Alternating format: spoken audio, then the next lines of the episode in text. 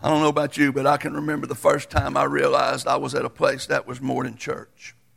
I hadn't been saved very long.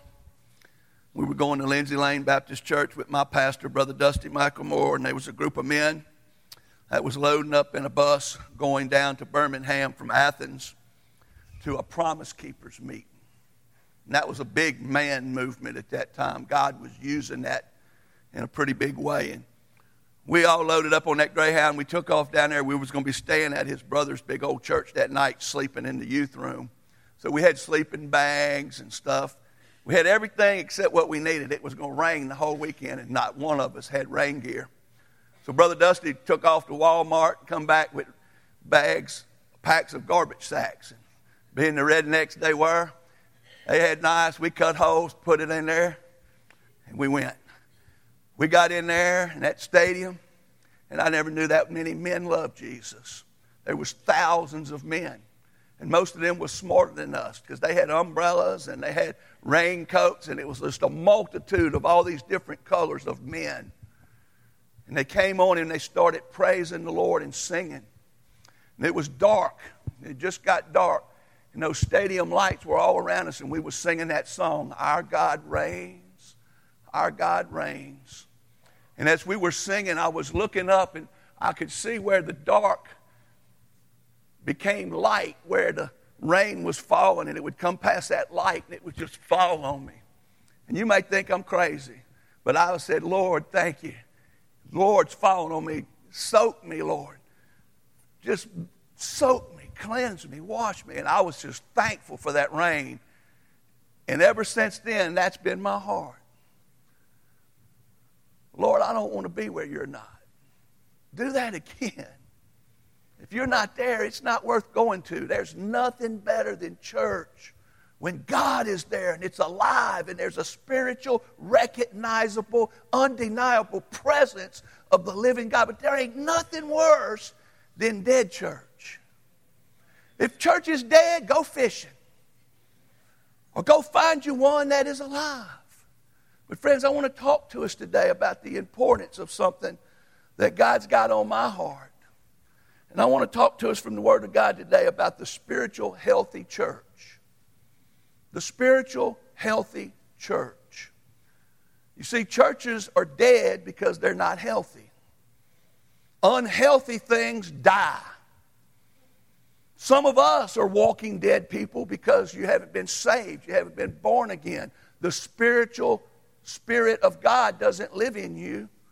But some of you are saved, but you're not living a life that allows that Spirit to bless you and to fill you and to, to be able to manifest in your life. And He's grieved, and, and that's worse than being lost. The most unhappy person in here tonight, this morning, is not a lost man.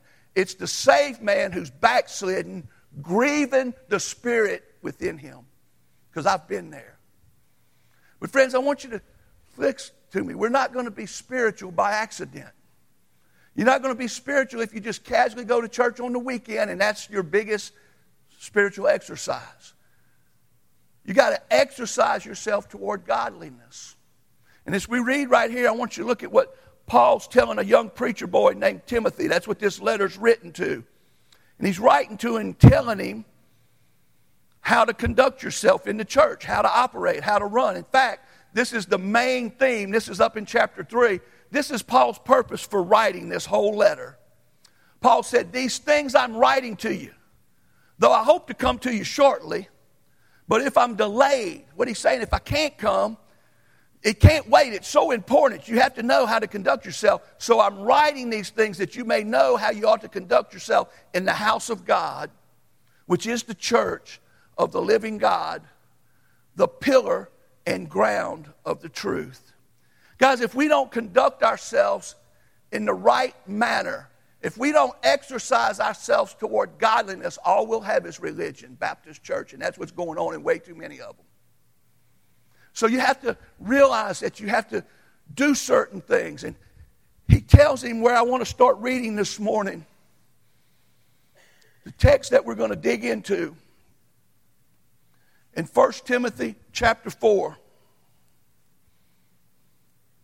He says in verse 6 If you instruct the brethren, that's us, the brothers and sisters in Christ, in these things, what things? The things I'm writing to you, Paul, Timothy, the things I'm going to show you. If you instruct them in these things on how to conduct yourself in the church, you will be a good minister of Jesus Christ, nourished in the words of faith. Guys, there's only one faith. And if you're going to be healthy, you got to be nourished in the words of what we have our faith in. And he says, and of the good doctrine, that's the teachings, the things that we believe, the things that we teach, the things that we're commissioned to hand down from generation to generation so that we can be a church that God can use.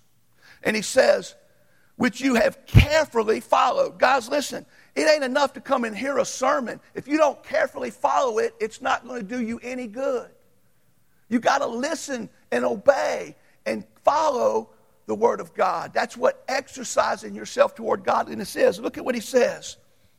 But reject profane and old wives' fables and exercise yourself toward godliness. Guys, there's some things out there that won't help you, it'll hurt you if you listen to it.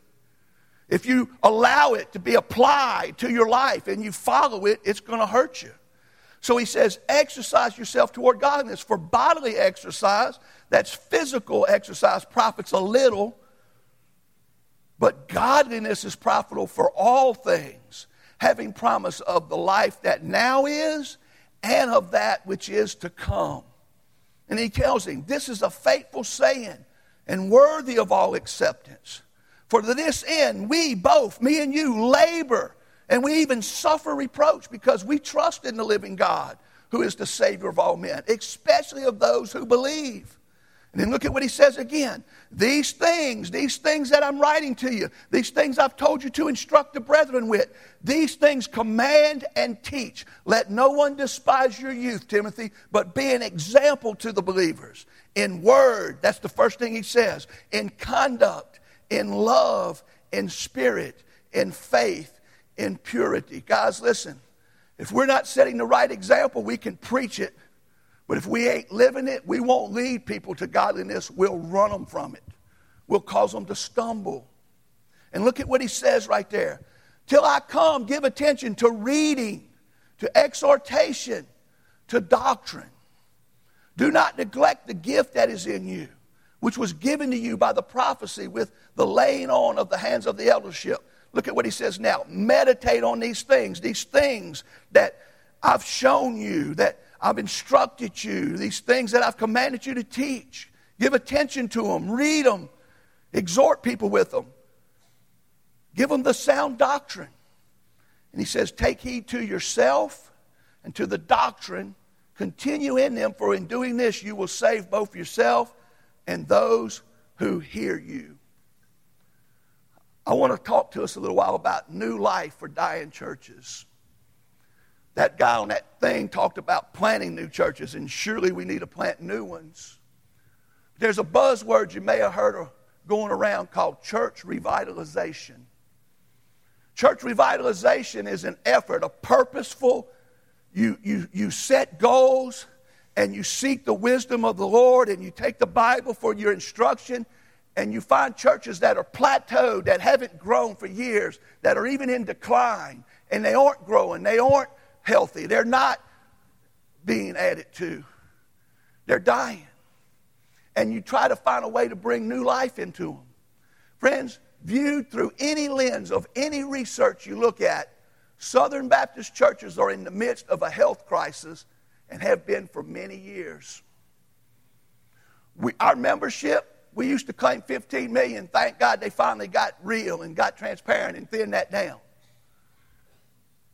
15 million you couldn't find, 8 million of them with the FBI and the CIA working together on Sunday morning. They on a roll, but they ain't on the surface of the Lord. And guys, I want you to think about this with me. Everything that is alive is changing.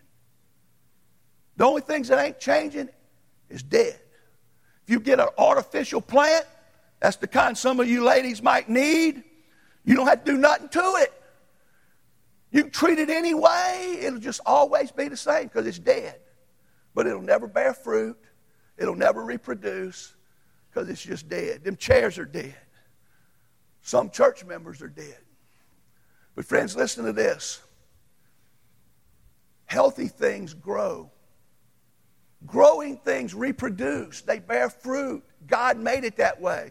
And reproducing is the result of being healthy. The reason churches aren't growing is it because they can't find the right growth program. There's books you can go to Lifeway, they selling them by the dozens. How to grow the church, how to reproduce, how to reach this group of people. Let me tell you, if you're a healthy Christian, you're going to reach other Christians. If you got a herd of sheep and that herd is healthy, those sheep are going to make sheep. And if you got a church full of people that are saved by the Spirit of God, born again, and God is in them, them people's going to make other Christians. The reasons that the church is struggling is not because we don't know. Lord knows we've studied it enough, we've read it enough, we got enough knowledge to win the world over two or three times. But we're unhealthy. We're not growing and exercising ourselves in godliness. Friends, I want you to listen to this right quick with me. The analyzed data from our annual church profile, that's the ACP. We turn one in every year. How many people you baptize? How many people join the church? How many people's in your membership? We've got our active membership, and then we got all them people. We ain't getting them off of there no matter what. We counting them.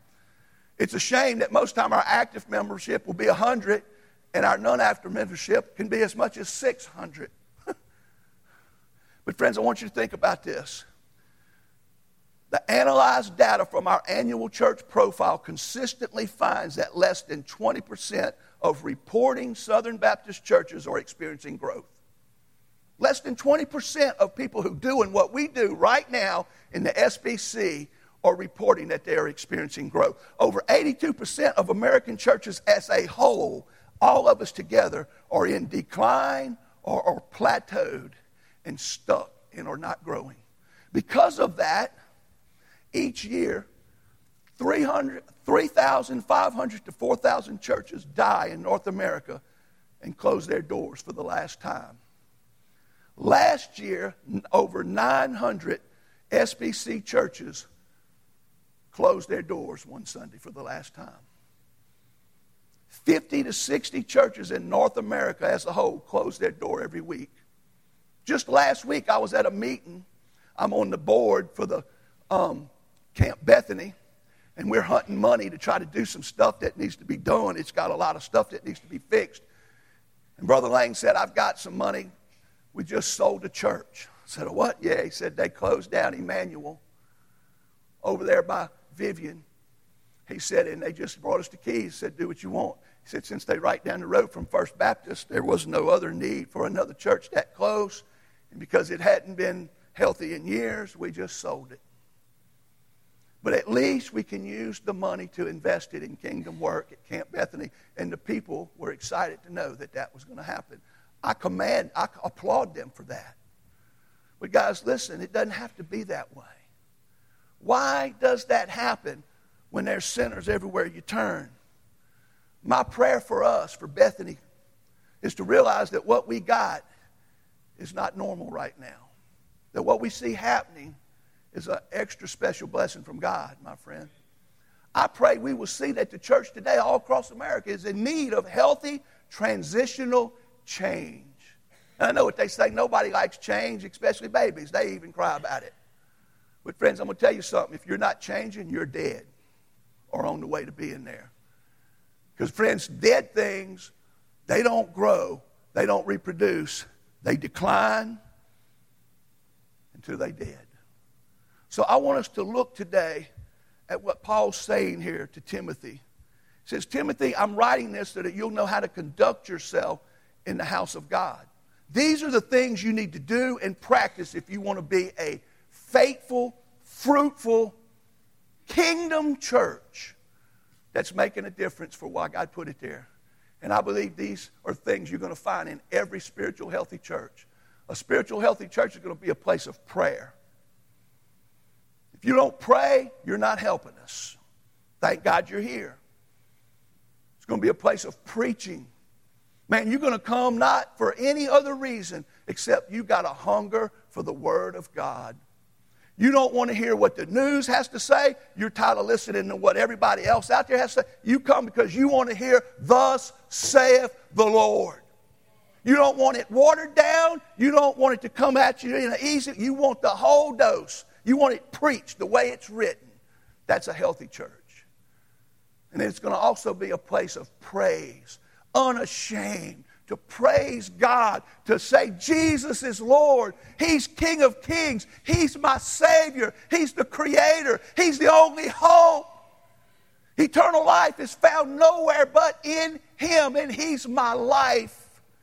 And I gladly give it to His service. Friends, that's praising the Lord because He saved me, praising the Lord because He's helped me, praising the Lord because when I'm in the pit of trouble, He's there with me. Amen. When I'm in the fire, I'm like them old three Hebrew boys. They looked down in there and said, Didn't they put him in there by himself? Who's that in there with him? His name is Jesus. Praising Him because you're here today. And friends, listen, I want to talk to us this morning about this right from this little book. The healthy church exercises praying to God. Prayerless people are powerless people. People that don't pray ain't got no life of God going to be manifested in you. You can't even win your own family if you ain't praying. You ain't going to win your neighbor if you ain't praying. And you ain't going to be godly if you ain't exercising the things that Paul says we need to be doing as the church. Not only individually, but corporately. I don't know if y'all noticed, but during the pandemic, we got all distracted. Lord knows we got in the flesh. But you know, we've been trying to get back in the spirit. And a while back, not very long ago, we decided, me and John said, we're going to start praying here. And I went and talked to the men. And it was amazing. The same Sunday that I went to talk to the, the older men's Sunday school class, Brother Kenneth told to me, our chairman of deacons said, We're going to start praying again, preacher. I said, Praise God. They already had wanted to. We started praying. Do y'all know it was not two weeks, three weeks, four weeks. It was almost immediately that I began to see a difference in the spiritual atmosphere again. I began to see God begin to work in us again. Just a while back, we decided we'd pray for Sunday on Wednesday. And actually, at the Wednesday night prayer meeting, we pray together and we called on specific people. We've been calling out certain people. We praying out loud. Everybody in there that'll pray out loud is getting called on. And we praying together more than we used to. We don't just write out a list, call out names, and the preacher prays and does a Bible study. We've been praying. And friends, I don't know if you noticed, but things been happening. People's been getting saved, and people's joining the church. We baptized some people. Friends, I don't think that's a coincidence. In fact, I know it's not. Everyone worries about our leadership in our nation. And everyone's worrying about wars and the absence of peace and the turmoil in the world today. Well, Paul tells us right here, men, in chapter 2, verse 1, if you want to read it with me. Therefore, I exhort, first of all, supplications, that's petitions, that's praying for others, that's what that is. Prayers, intercessions, and giving thanks be made for all men, for kings and all who are in authority so that we may lead a quiet and peaceable life in all godliness and reverence. For this is good and acceptable in the sight of God our Savior. Look at what he says down in verse 8. I desire, therefore, that men pray everywhere, lifting up holy hands without wrath and without dissension. Friends, I don't know about you, but if we started praying more and quit complaining less, if we start believing more and quit worrying less, and the men of God got together, lifted up holy hands in unison, and prayed, maybe something might happen more than what we're seeing. But, folks, if churches ain't praying, I can promise you they're not going to see healthy growth. Families that pray together stay together, but I think it's more than that. Families that pray together grow together. Families that grow together reproduce together. And you get a family, you get a daddy praying in front of them kids and a mama praying, and they know y'all go to bed at night praying. You get up in the morning praying, you're praying over meals. When something happens unexpected, daddy loses his job, you don't lose your mind, you pray. And they watch that. Them's the kind of families that God blesses and He fixes. Churches are the same way. When churches pray together, they'll stay together. The devil won't divide them, the devil won't separate them. If there's any church that God's going to hang out in, I believe with all my heart, it's the praying church. And friends, there's way too many of us that ain't prayed all week, even by ourselves, much less with others. Friends, listen to this. The house of prayer is the place where God dwells, and that's the place where He establishes His kingdom work. The kingdom of God can only be advanced when the church prays with God about everything and lives a lifestyle of dependence on Him, exemplified by we pray. Brother Dennis has taught me something. I've learned my lesson the hard way so many times. I pray I don't do it again. Don't do it till you hear from God. Don't just do it because you think it'll work. Don't do it till God tells you to do it. And how's that happen? You pray, you spend time with Lord. You see, listen to this. We must receive all of our plans, all of our strategies needed to fulfill our purpose on earth in this church through a life of prayer. You need to pray for the pastor to hear from God, for God to speak in his life, to give him wisdom. You need to pray for the deacons. They need to be praying for one another that God directs our paths, that He is the one who guides our steps. I got that backwards, but y'all know what I meant. God's desire is for every ministry within the body of Christ to be saturated in prayer. You can't pray too much, folks. And praying is one of the things we lack. I thank God for a worship leader that's a praying man. He'll get to praying sometimes say, Now, Lord, I still got to preach. Help him get finished. but I thank God for everybody that prays. Man, I sat in a circle with my fellow brothers in Christ this morning in a Sunday school room, and we prayed. And I heard their hearts, and what they was praying was amazingly similar to me. That's called one accord, being in one spirit, hearing from God, and we pray in unison with God's will. Friends, when that begins to happen, God's house can be called a house of prayer. And that's what Jesus said his house should be a house of prayer. But I'm going to tell you something else.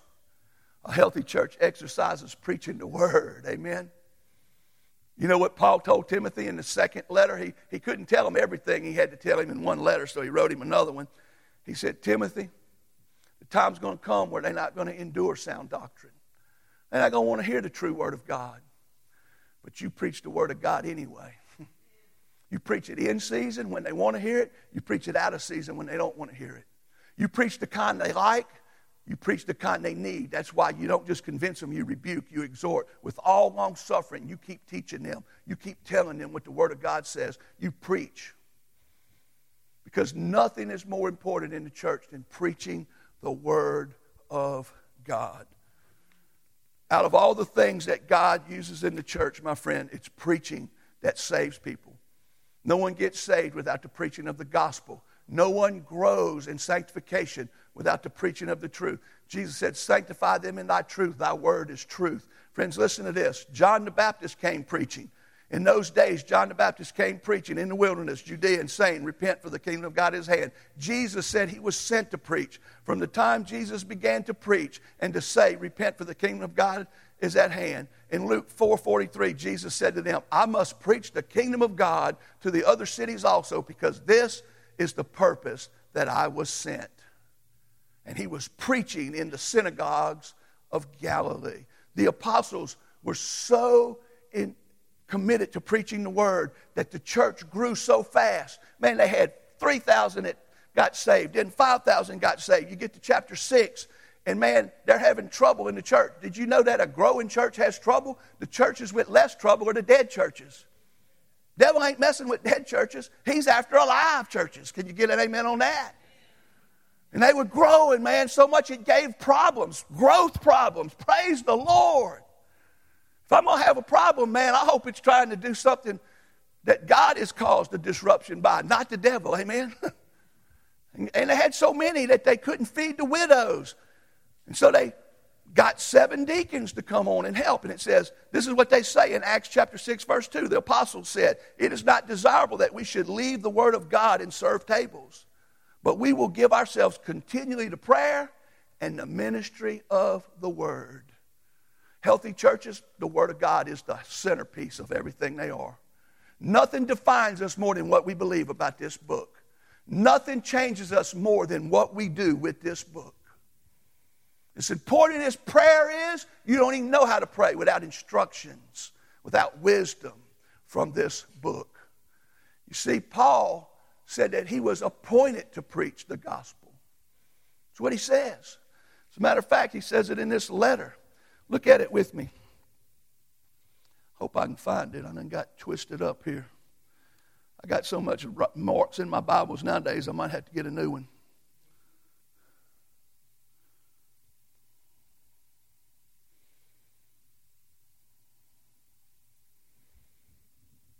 Well, y'all have to believe me, it's in there somewhere.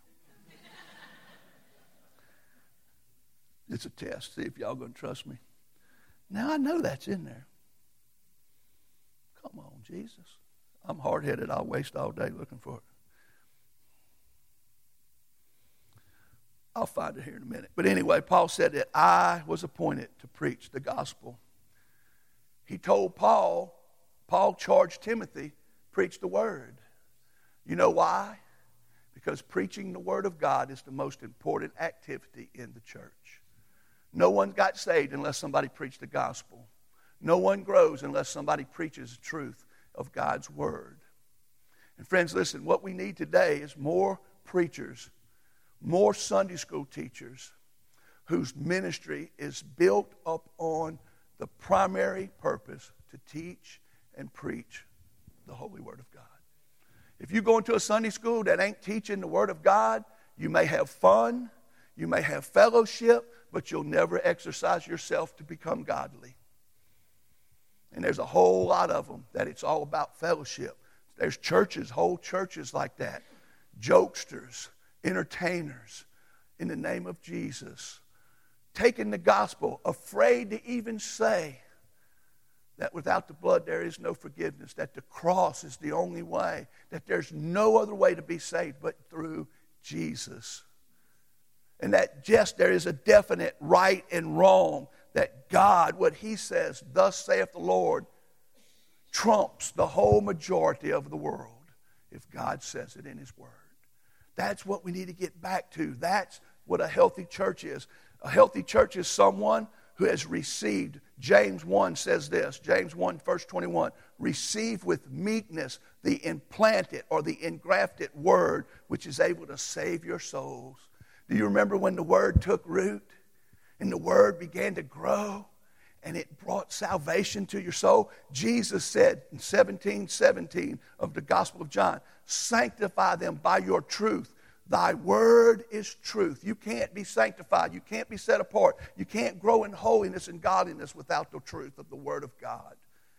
1 Peter 2 2 says, As newborn babies desire the pure milk of the word, that you may grow thereby.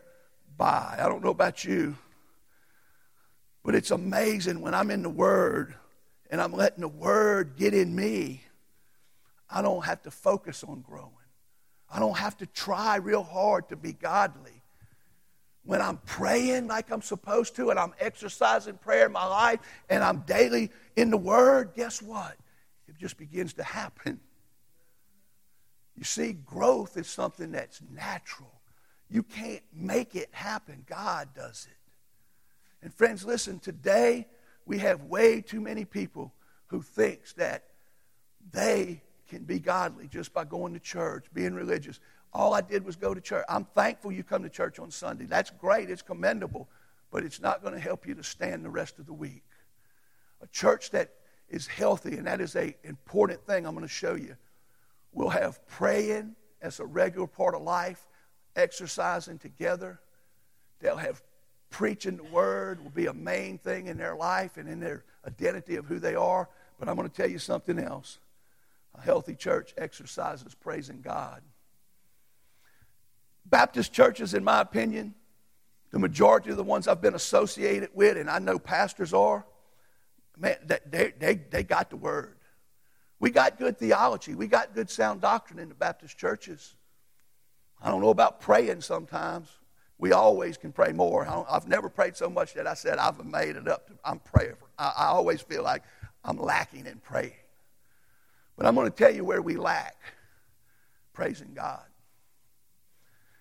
It, it breaks my heart to see people in church look bored, to watch their watches, yawn, and go to ball games and go berserk. So don't tell me you can't get excited and praise and act a fool for something you like. I've been to ball games with Little League since I've been a preacher and watched you. The same people who sit here looking bored Sunday after Sunday will embarrass you if you go to the ball game with them. Woo! They'll be colored up, screaming, and hollering, shouting, but we don't shout, preacher. I'm not that type of Christian. I'm dignified. The frozen chosen. That's what Sister Cheryl called them from Why Not. She said, I got too much of that. What's their name of their church? Presbyterian in me, Marvin. I'm one of the frozen chosen. I said, Well, let me thaw you out, sister. you keep coming here, I'll get some heat on you. But, friends, listen, the Bible says this, not Marvin.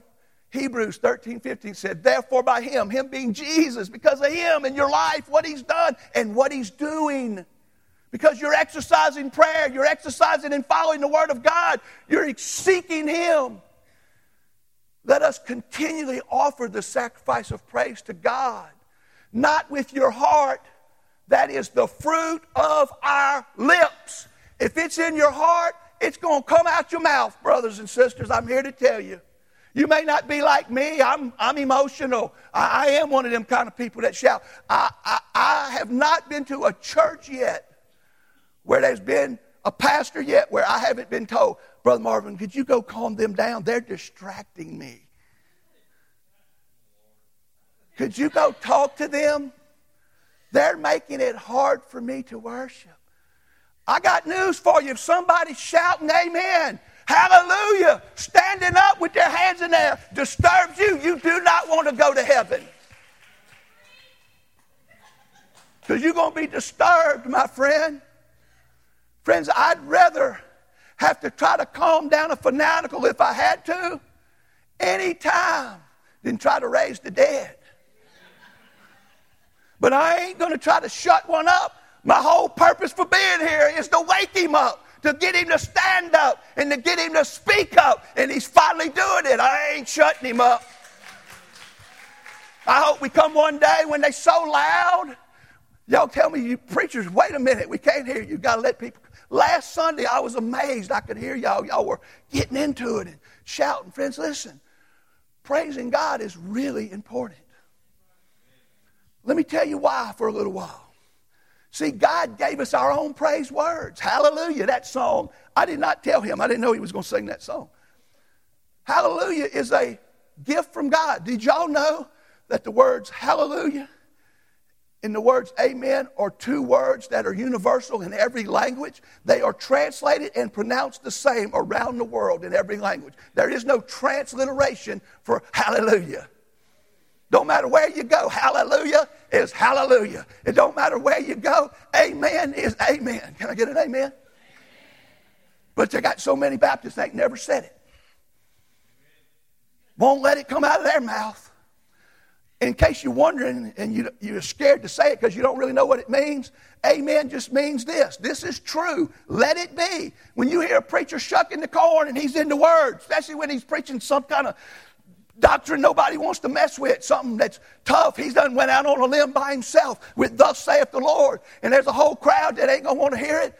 When that church, when they come to this church and we preaching something that God has showed is controversial because the world don't want it, but God said that's the way it is. When a lost man comes in here, he ought to not just hear a preacher preaching it, he ought to hear a whole church house full of people that are saying, This is what we believe. Amen. Let it be Preach it, brother. Praise God. Hallelujah, Jesus. That's it. We had an old man at my other church named Brother um, Rawls, Bob Rawls. He was in a wheelchair, electric wheelchair. Man, he'd be sitting out there, I'd get to preaching, he'd get to hitting that little old stick shift. That thing would be doing this. He'd be going, man, brother, you preaching now. That's good preaching. Don't quit, brother.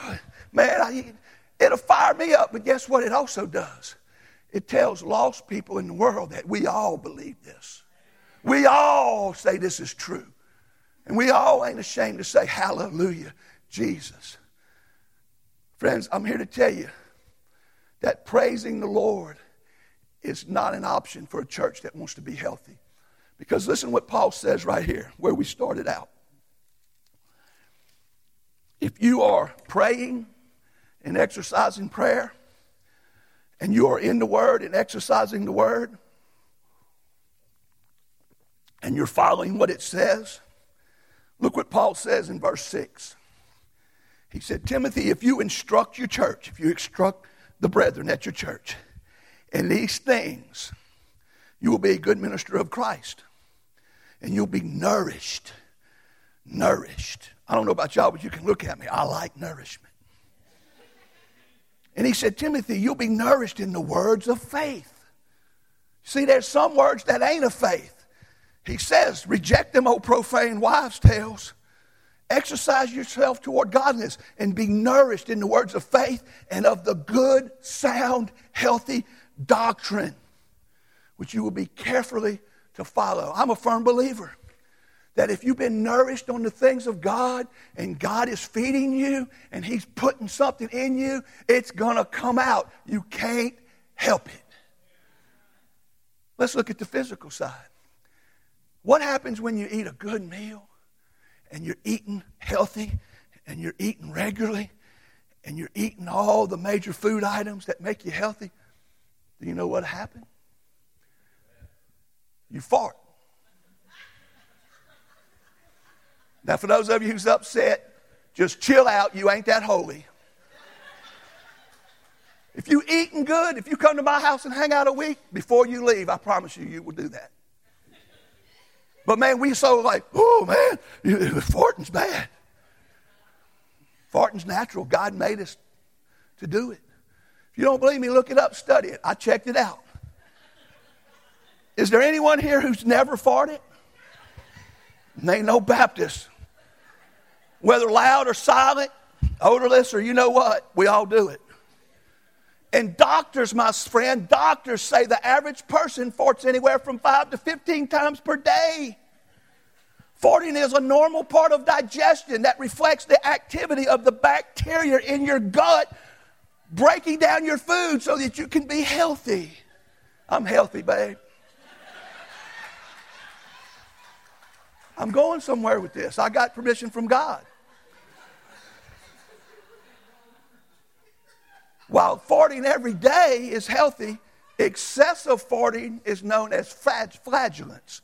So if you call it flagellating, that's not true. It's only flagellating if you're unhealthy and you're doing it too much. Because listen what it says. If you regularly fart more than 20 to 25 times a day, you may have a health problem called flatulence, but all normal people do it. Friends, listen, if you're eating what you're supposed to eat and you're eating healthy, physically, you're going to do that. If you're eating spiritually what you're supposed to eat, and you're exercising yourself to godliness, and you're taking care of yourself spiritually the way you like to take care of yourself physically, when you come to church, something's coming out, friend. I am convinced after three churches in 25 years that tons of Southern Baptists are spiritually constipated.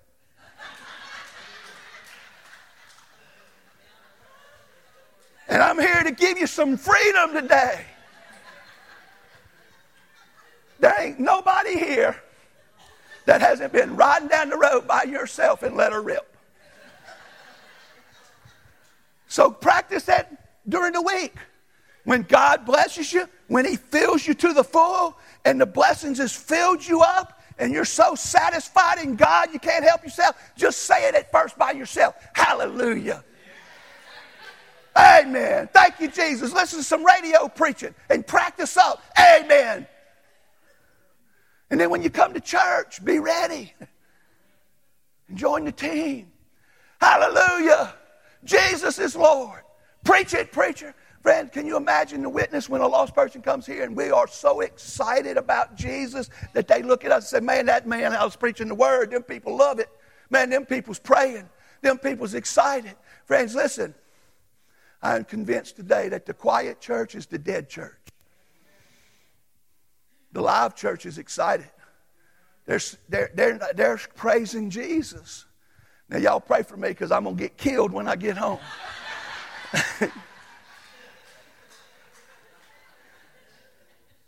Them folks know what I'm talking about.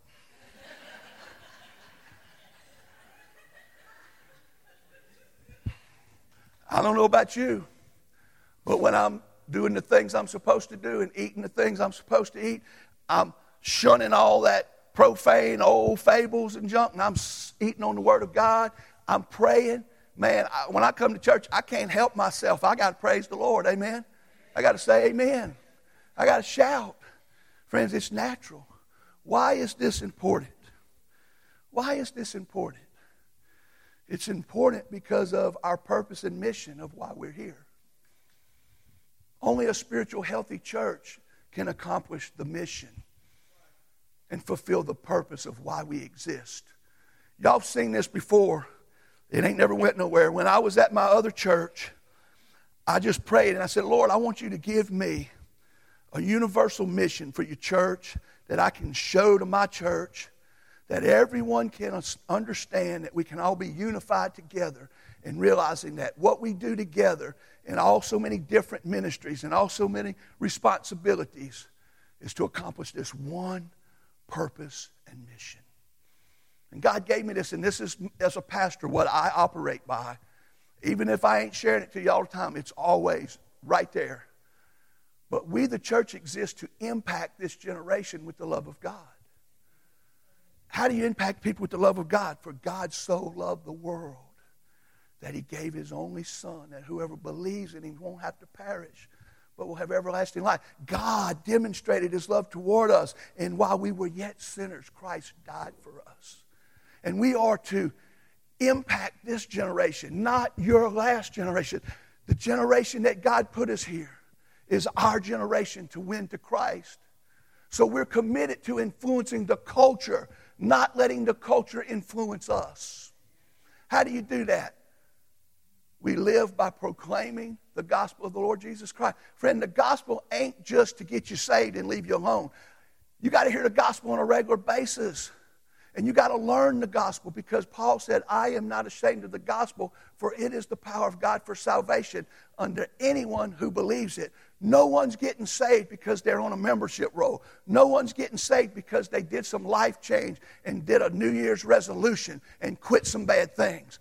They only getting saved when they hear the gospel. What is the gospel? That Jesus Christ, the Son of God, left his throne, came to earth, was born a poor baby in a manger, lived a regular common life as a carpenter's son in a little place in the middle of nowhere that none of us had ever heard of. It was been that that was his home. And he lived and he did a life that no one has not heard of. He was God in the flesh and he lived a perfect sinless life and he showed us how and who God is. When we seen him, we seen the Father. He said, I and the Father are one. And he died on a cross to pay the price for me and you to take our sins upon him and he suffered for you so that you won't have to suffer for him. He died for you so that you won't have to die eternally. And he gives you today eternal life if you'll believe in him. He'll forgive you of your sins. But you got to tell the culture. And friends, listen, when you receive Jesus, it's a life changing experience. No change, I don't think you met him. Jesus is a life changing event when you encounter him. And so we strive to enable people to grow in spiritual maturity. That's what we're doing today, resulting in a changed life. So, what do we do? Look at this. This is why we're here. This is why God put us here to impact this generation, to influence the culture, and to impart life changing grace. Friends, you can't do that if you're spiritually unhealthy. Unless you've been impacted, unless you're being influenced and have been influenced, and unless God's grace is imparted into you and changed your life, you're not going to save your lost kids. You're not going to make a difference in your hell-bound grandkids. You're not going to change your neighbor, and we certainly ain't going to help America. That's why we got to be healthy. I want you to think about this. What do we do?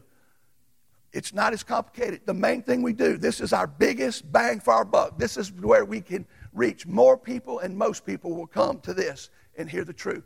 We provide a spiritual worship experience that is both relevant and biblical to the Caddo Parish area. And for you Texans, that means Panola County too. It's just hard to fit all that in there. But for this whole area, this is our Jerusalem. We start here in our Jerusalem, and then we move out into our Judea, and we go to the other ends of the world from this little place. Right now, as I speak, Aiden's in where? Honduras. We got Rosie over in the Middle East. Came out of this little church. Because why?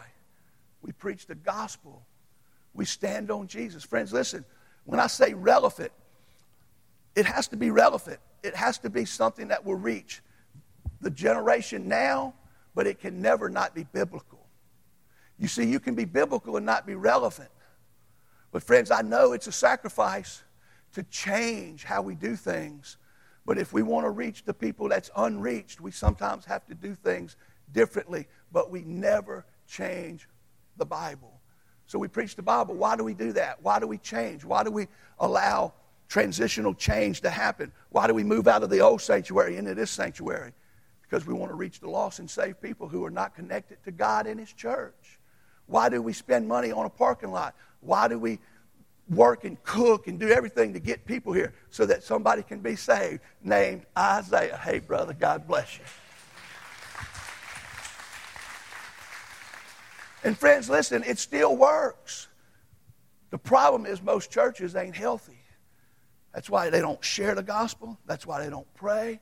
That's why they're just going through the motions. And friends, I want you to see this part. How do we do it?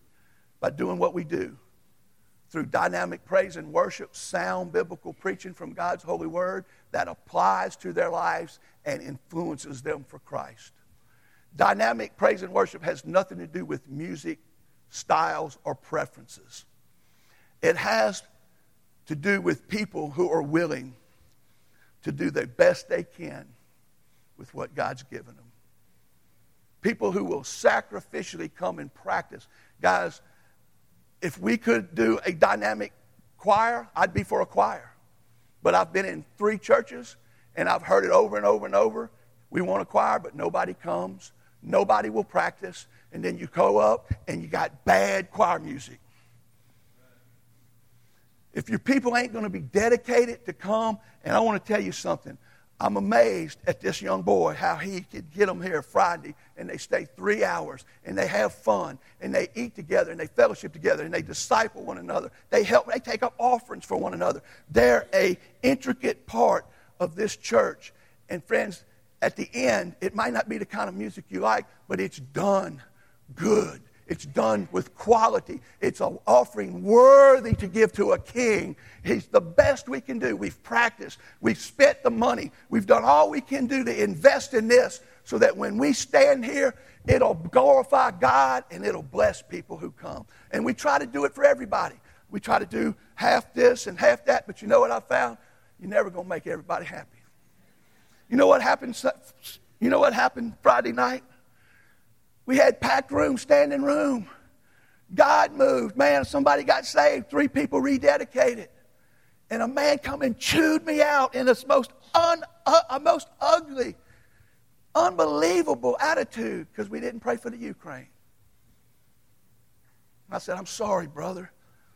I just didn't think of it. Well, you should have. I mean, ugly. And I was letting it bother me for a while.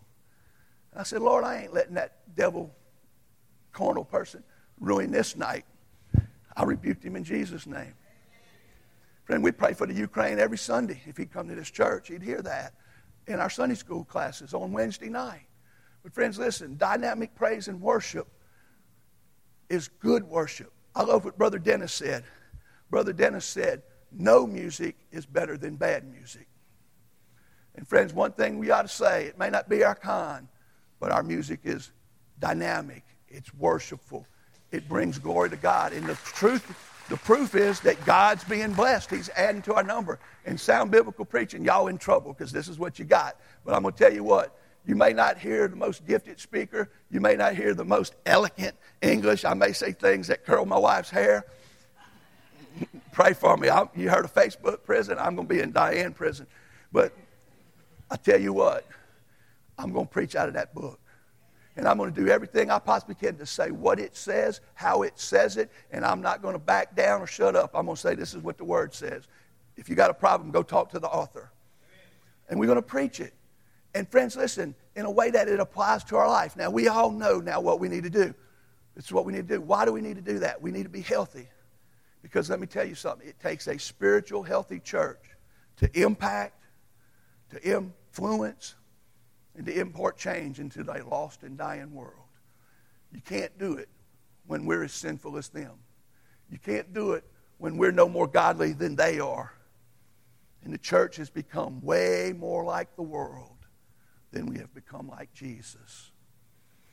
We need to become more like Christ and less like the world.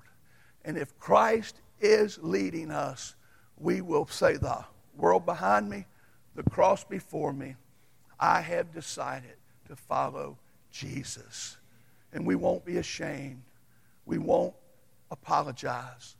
We'll say, That's what Jesus says, and this is where we stand. I'm going to ask you to stand, to reunite this night, to rededicate as our band comes. You may not be saved today. It doesn't matter where you've been, what you've done. Just as you are right now, Jesus will save you if you'll come. If you'll come forward, we'll let you sit on this front right here, and one of us will explain to you if you need more. But right now, I'm going to tell you just as simple as I can Jesus Christ died for you on the cross. He took your sins and He paid the price that you owe towards God for your transgressions. And when you trust Him, His blood is applied to you, His sacrifice, and you are forgiven, and your sins are removed, and God allows you to be reconciled with Him.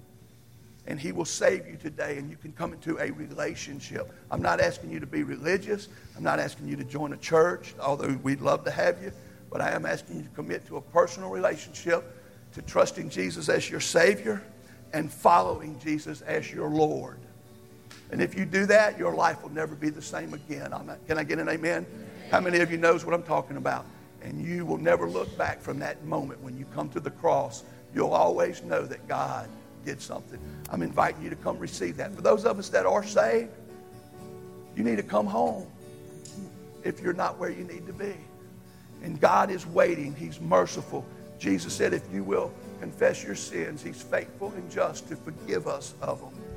And if you just want to come and recommit, publicly say, I'm coming to rededicate my life, what a glory that brings to Jesus and accountability and celebration. That's what it's all about. It's a witness to everybody that we are not ashamed to follow Christ in our life. Maybe He's telling you to join this church. I don't know. But you are welcome if you're saved and you want to follow Jesus.